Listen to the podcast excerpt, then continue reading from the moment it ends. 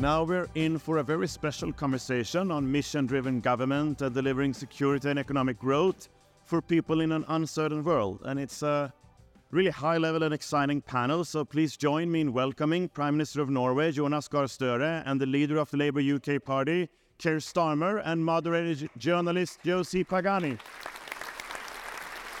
Um, I'm absolutely thrilled to be joined uh, by Sir Keir Starmer and Prime Minister Jonas Gahr Støre. Um, we're, we're going to get uh, straight into a, a, couple of sort of introductory statements and just to, to remind ourselves why we're here. And it's it's not what the British media have been saying, a lefty conclave in Montreal. Um, and I'm looking forward to the white smoke coming out of the Western Hotel when we make Tony Blair our Pope. And this is actually about how mission driven progressive governments can guide us all through unstable times. So I would like to first invite Prime Minister Jonas to please do an introductory statement, followed by the leader of the Labour Party, Keir Thank you so much, uh, Josie. You know, mission-driven policies, I think this is attractive to progressives because we have a com comprehensive approach to, to politics and what we, you know, aim for society. My opening remark will be that mission-driven policies have to be able to sustain external pressure and changing times. You know, uh, my government came into office in October 21. We had the pandemic back after uh, a month. We had uh, inflation, interest rates going up, electricity prices going up, hitting our electorate with the war in Ukraine coming and, and really changing some fundamentals. So how do you then maintain your your your uh, your uh, your big ideas and your big projects under that kind of pressure when your key electorate is really the one affected in their daily lives by these changing circumstances. I think that's a very uh, important issue to discuss among among ourselves. Yes, I think to sum that up, it's um, yeah, a plan beats no plan, but a ten point plan doesn't beat a five point plan. It's uh, um, Sir Keir. Well, thank you very much. I should start by saying it's really fantastic for me be here. It's the first of these events that I've attended, and it's been fantastic to um, swap notes as well as discuss the real global issues with uh, leaders in post, um, leaders of the opposition who hope to be in post, and those who've had experience in government. And I can tell you, um, we're within 12 months probably of our election. It is invaluable to have those exchanges here um, on so many different issues. In terms of this question of mission driven government, I think the context is really important because people often ask me, you know, what's the political mood back at home? And I've asked pretty well everyone I've asked, uh, been speaking to here. Um, and it's very flat. There's a sort of axis of insecurity, um, both domestically, I think, and internationally. And so for us, we're very conscious of the fact that um, the last time the Labour Party in the United Kingdom came from opposition into government was when Tony was leading us uh, back in 96 going into 97. And the mood was very different to the mood now. And I think that that has to be the context. You can see it internationally, of course. Um, the insecurity is there because of the conflict in Ukraine, a war going on on the continent. None of us thought we'd see that again uh, in our lifetime. And that, that's thrown up geopolitical tensions, which we're all aware of, and, and driven this sense of economic insecurity which is felt internationally and very much domestically. Go anywhere in the United Kingdom and economic insecurity, this sense of a cost of living crisis, which is out of control, is very, very powerful.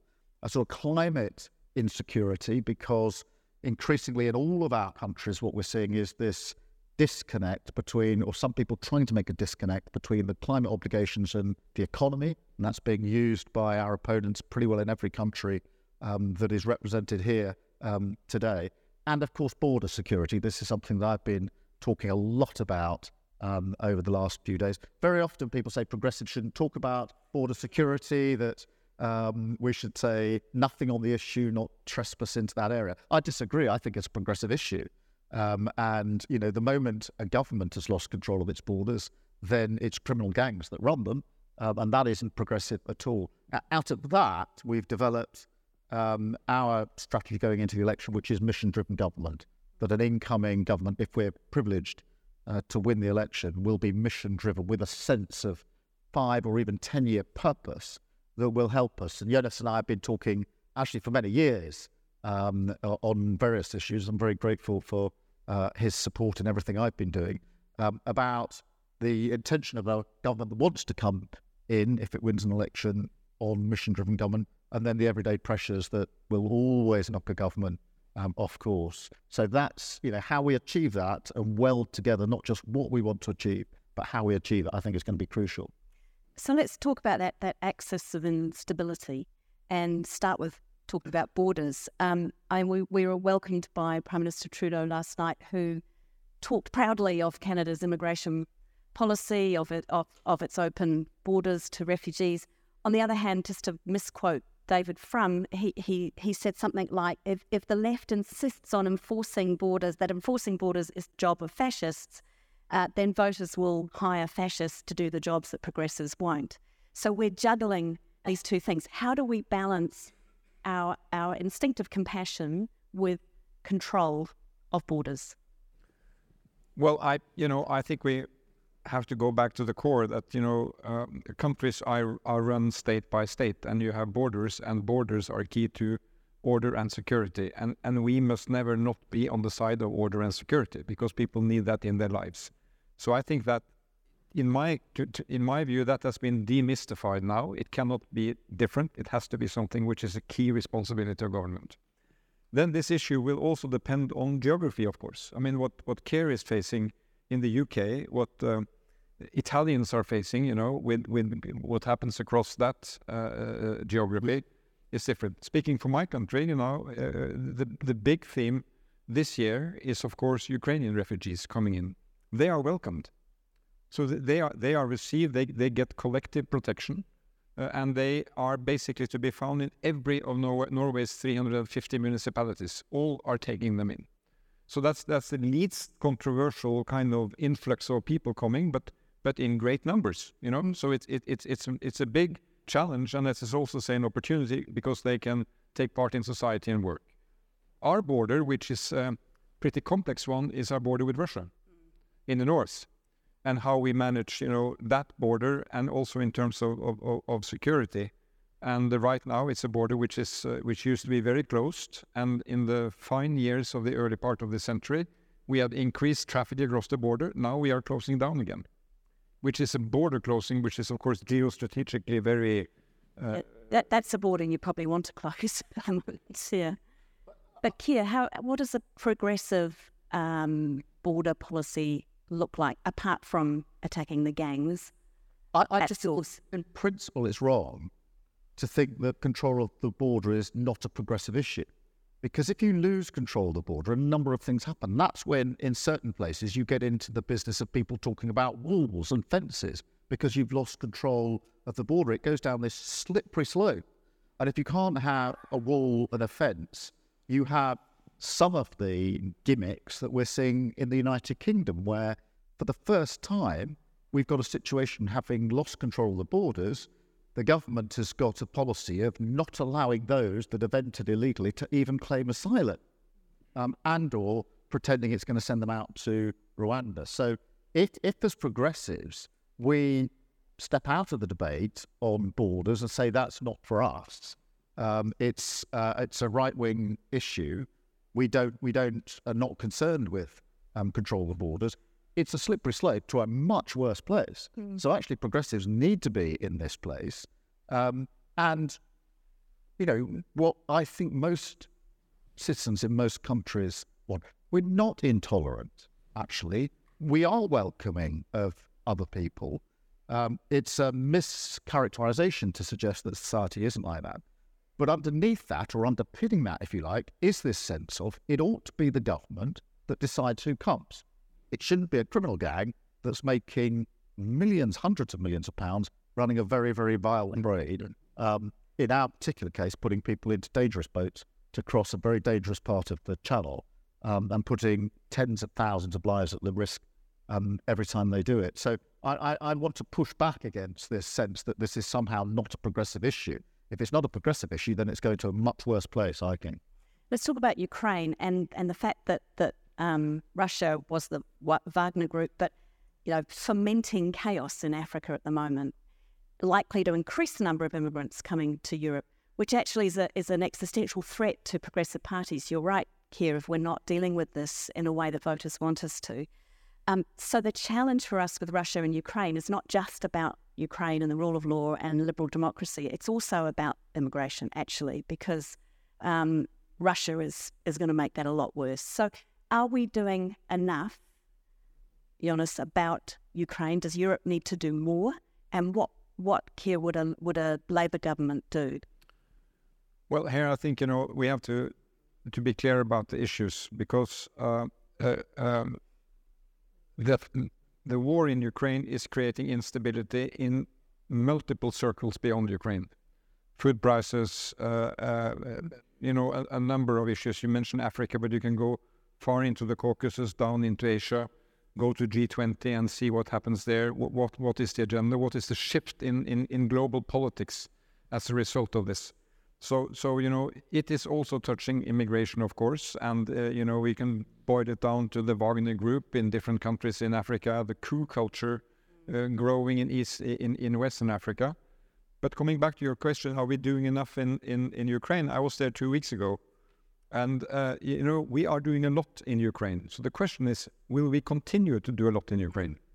and will we will we be able to sustain Ukraine with what they need in the longer run? So this, these are some fundamental issues in terms of uh, our um, ability to produce enough enough weapons, military equipment. We have a total totally different industry for that purpose compared to Russia. They can scale up that kind of production as they are doing now. Uh, we we kind of can't. So we have to, to, to rethink that. At the moment, you know, uh, uh, one, one remark on that, on Ukraine.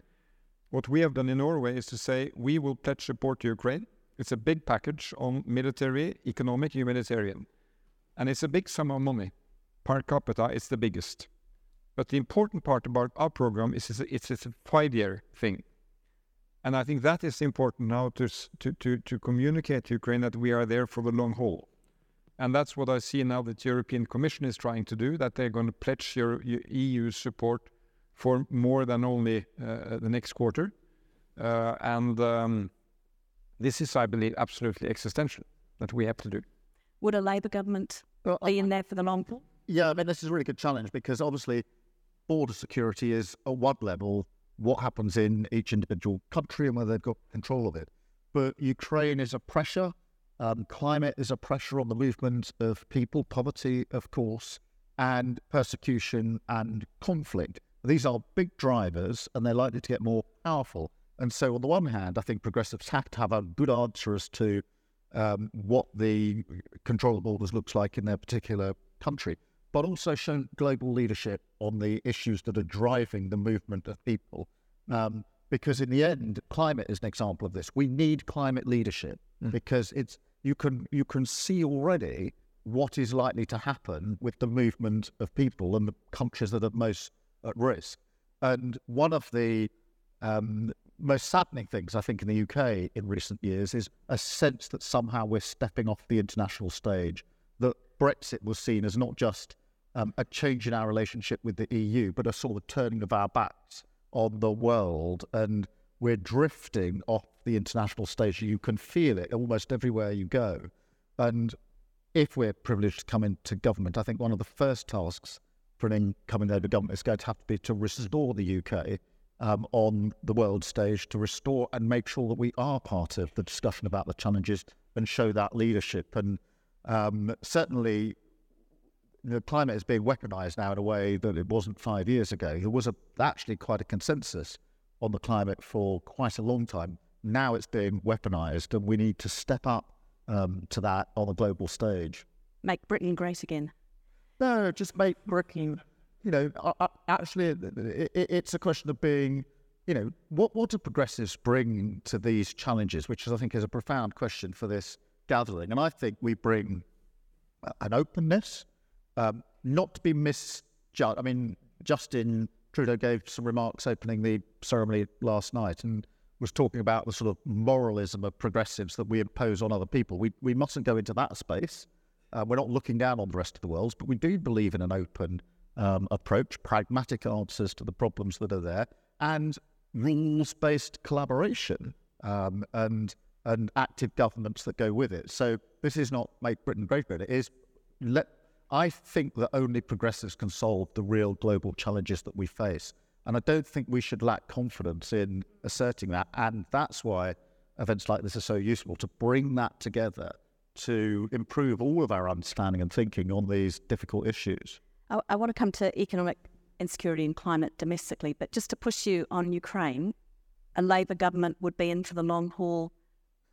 Absolutely. I mean, on, on Ukraine, um, I have um, been to Kiev to speak to President Zelensky, as many people have, and to deliver the message face to face to him that should there be a change of government in the United Kingdom, there will be no change in the position of support for Ukraine. I think it's very important. And um, although we have fallen out with the UK government on just about everything else under the sun, uh, we've been very, very careful on Ukraine that we would not divide. We would show that solidarity because Putin is the one who's looking for the division. Um, and we are certainly not going to allow that to happen. To come to, to, to economic insecurity, um, the, the new industrial policies being rolled out, and so on, why, why have progressives tolerated a rise in economic inequality for so long, progressive governments, and yet we've been ready to march on the streets for climate change? Now, I'm not saying these are all, but it's, it's, a, it's a difficult challenge, I think, when we're asking for a lot of climate policy to be paid for off the backs of the poor. Well, I, I, I object to that. You know, we have not accepted inequality. We came to office with a, a policy of turning that around, a policy of equity, and and I, I think we have made an interesting experience in having done a number of things to use various political instruments to create a fairer society. You know, uh, uh, work is the most important part. We are getting people back to work, low unemployment, uh, have the right mix of benefits and encouragement, education, and so on and, and having a major focus on that. The challenge here is that when you get inflation and interest rates going, all of that is being kind of uh, not dwarfed, but it's, it's, it's being fundamentally challenged. So that part of our electorate, maybe not, you know, attending this very interesting conversation, they feel in their daily lives that things are going in the wrong direction. And they turn around and they say, who, who, who is in charge here? Why don't you fix it? And you know what we see now. Uh, I had a week ago the first figures that inflation is starting to come down, but but but but these challenges that we are now facing in terms of price hikes and so on are not fixed by single votes or single programs. Takes time. So this is, I think, is a, a big challenge for progressives because our values are are, are there. Uh, the directions of the policy, the mission-oriented uh, policies of, of, of education, of, of, of labor, of industry, of climate. It, is all there. But, but, but, but when you are governing in times of increasing inflation and interest rates, it's a very hard time not that being the key issue.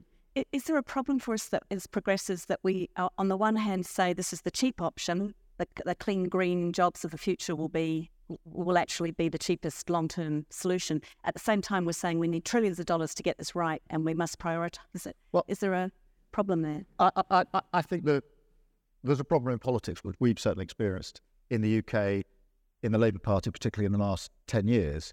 And that is, we've been too focused on our own party and movement and the discussions we're having within that movement on things like climate change and not focused enough on where the voters are.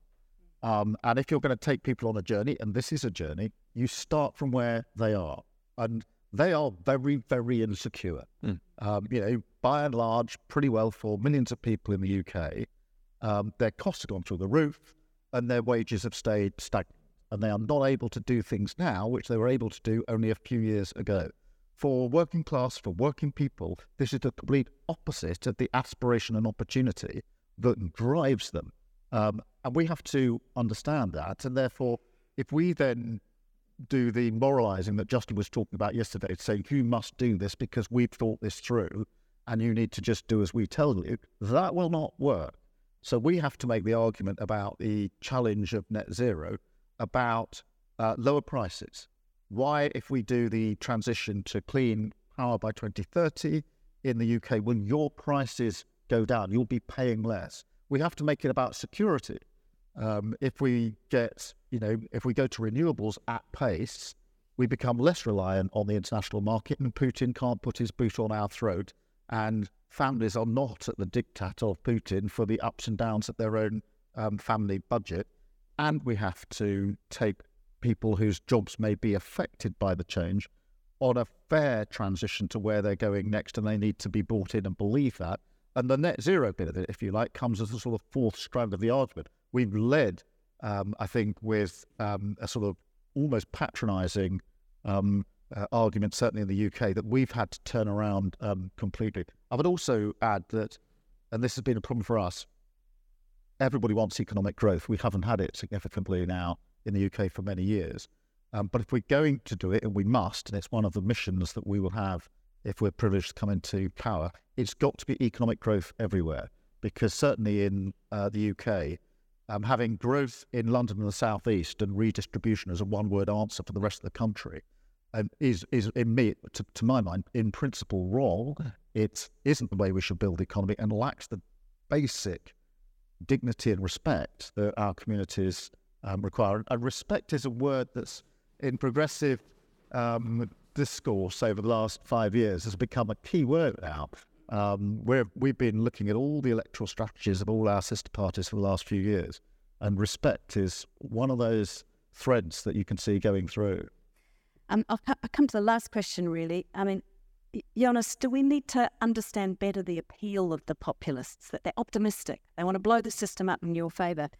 You know, and, and I know Tony Blair says a thing where, uh, um, you know, the radicals aren't sensible enough and the sensible people aren't radical enough. So you talk about mission government. Do we need to be radically on mission to defeat the populists?